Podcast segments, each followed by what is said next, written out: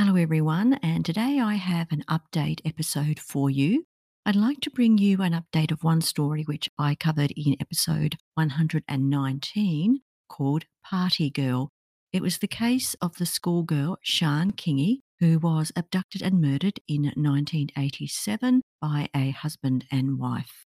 This story happened close to where I live, and you may have seen on my Instagram and in the Facebook group that I posted a video after visiting the spot where Sian was abducted from.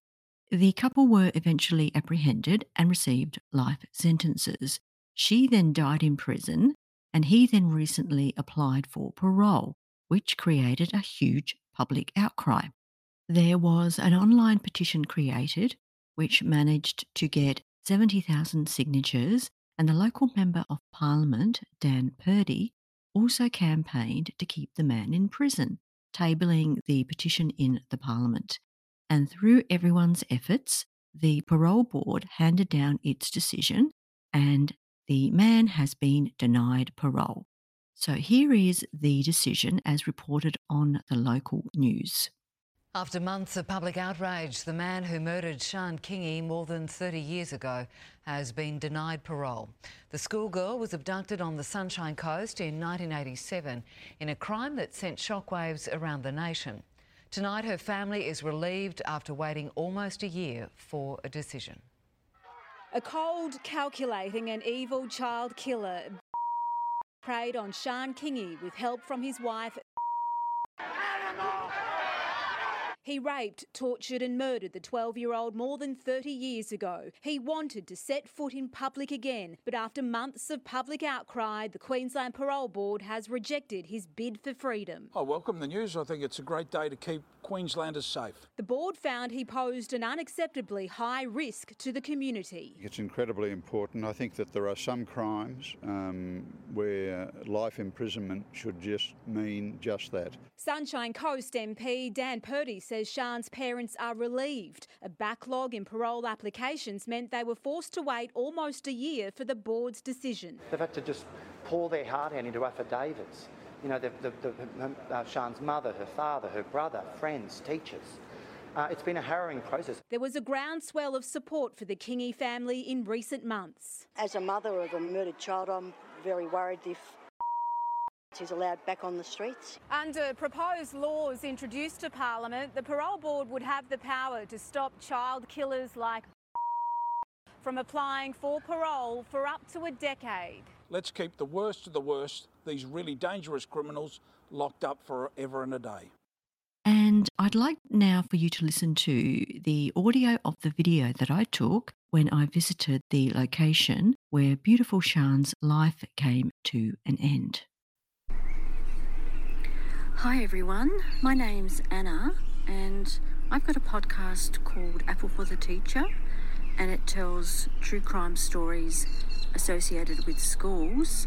I'm here in Australia, and I've come here to this location as a crime story occurred here, which I have covered on my podcast. So it's about a couple of hours away from where I live, and it's a very, very tragic case of a 12 year old schoolgirl, and her name was Sian Kingi, and this happened back in 1987, so it was a while ago.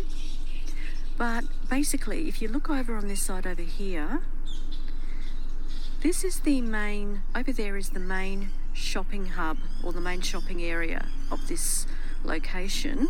And then you have this little park which sort of runs through the area and it's got a pathway and people walk through here and they ride their bikes. And what happened was that Sian had just finished school and she was riding her bike, but instead of going home, she actually arranged to meet with her mother at one of these shops somewhere here because she wanted to buy some material. And the reason she wanted to buy material was because a girl in her class at school was having her birthday party. So Sian wanted to buy some material to make herself a nice dress. So after school, she rode to the shop. She met her mum. They bought the material, and then her mum said she'd see her at home. So her mum drove home. Sian was on her bike, so she lived somewhere around here. So she had to ride her bike through this park on her way home. But unfortunately, she didn't make it home, and something absolutely brutal happened to her here. She was abducted and murdered here, and she was 12 years old. And what made it even more horrible was that it was a married couple that abducted and murdered her a man and a woman. And after she had went missing and she hadn't come home and they went looking for her, they actually found her bike somewhere in this park just by itself. But no Sian, And Sian was found about a week later in another location about 30 or about 15 kilometres away from here. And coming here is very, very eerie because you know that this beautiful girl lost her life here. And the fact that I'm a teacher myself and she could have been in my class just makes the whole story just so, so tragic. And it's such a beautiful location. It's so quiet and you can hear the wildlife. And to think that what happened here is just beyond belief that you could just be going about your normal day and something like this could happen to you. And it's not even like it's a very remote location. It's not remote at all, although it looks like it is. It's just minutes away from everything. So if you'd like to listen to this story, it's episode number 119 on my podcast, and it's called Party Girl, and her name is Sian Kingi. So, to Sian, wherever you are, and to her family, I am so, so sorry what happened to your beautiful girl, and I hope that she is resting in peace somewhere in heaven. And I was also able to find out some other interesting information about the perpetrator. He was apparently diagnosed in 2001 as a psychopath. So, my question is why did it take so long? He had been in prison for more than 10 years, but regardless, those of us who know the case, we already know that he was a psychopath. We didn't need a medical degree to figure this out. The psychiatrist who had conducted the evaluation on him provided the parole board with her view that given the statistical data and the perpetrator's age, there was only a small chance that he would commit a future murder. Are you kidding? When you know the full details of what he did to poor Sian, there is no way that that man wouldn't do it again. But despite this view of hers, she added that other factors relating to his psychopathy made him represent an unacceptable risk to the safety of the general community. So his parole was denied, but I was horrified to read that he can make another application for parole in 12 months. I just do not understand the justice system. Now, I was also able to visit another location where a murder took place just half an hour from where Sian was abducted. And I also covered this case in episode two of the podcast. It was the story of Daniel Morcombe. I posted the video on social media, which some of you may have seen, but here is the audio for you to listen to. Hi everyone, my name's Anna. In case you don't know me, I've got a podcast called Apple for the Teacher, which tells true crime stories in schools. I'm a teacher myself and I live in Australia. I've just brought you here to this location where a crime occurred that I covered on my podcast. Basically, a young boy named Daniel, who was 13, he walked from his house to this location to catch a bus. Even though it's not an official bus stop, buses do stop here and pick people up. He was going to a shopping centre to get a haircut and to buy some Christmas presents as it happened just before Christmas time. He was abducted by a man from this spot and he actually remained missing for eight years until his remains were finally found. The man was um, apprehended and he's currently um, in jail.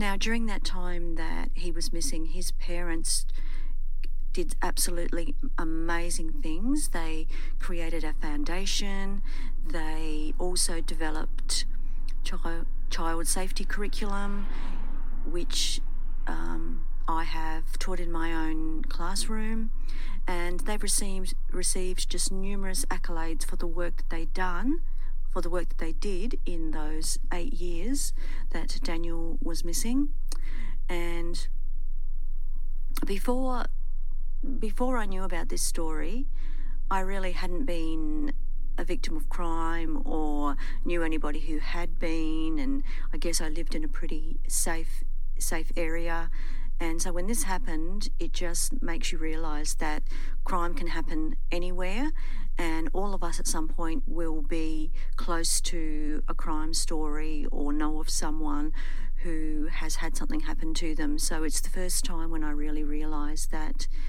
You know these sort of these sort of things happen, and um, as sad as they are, it's it's just the reality. Anyway, I'm just going to now take you over to a plaque which was put here in honour of Daniel so that you can see it for yourself.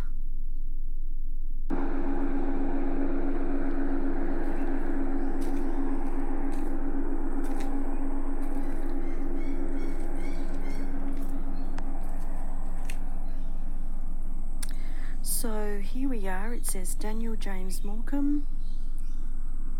Our Daniel became Australia's Daniel, as the nation stood tall and never gave up in the search to find him. Its legacy lives on with the work of the Daniel Morcombe Foundation, keeping kids safe. And there's a photo of him there. Rest in peace, sweet boy. It just really saddens me so much that I could visit these locations where these beautiful young people lost their lives.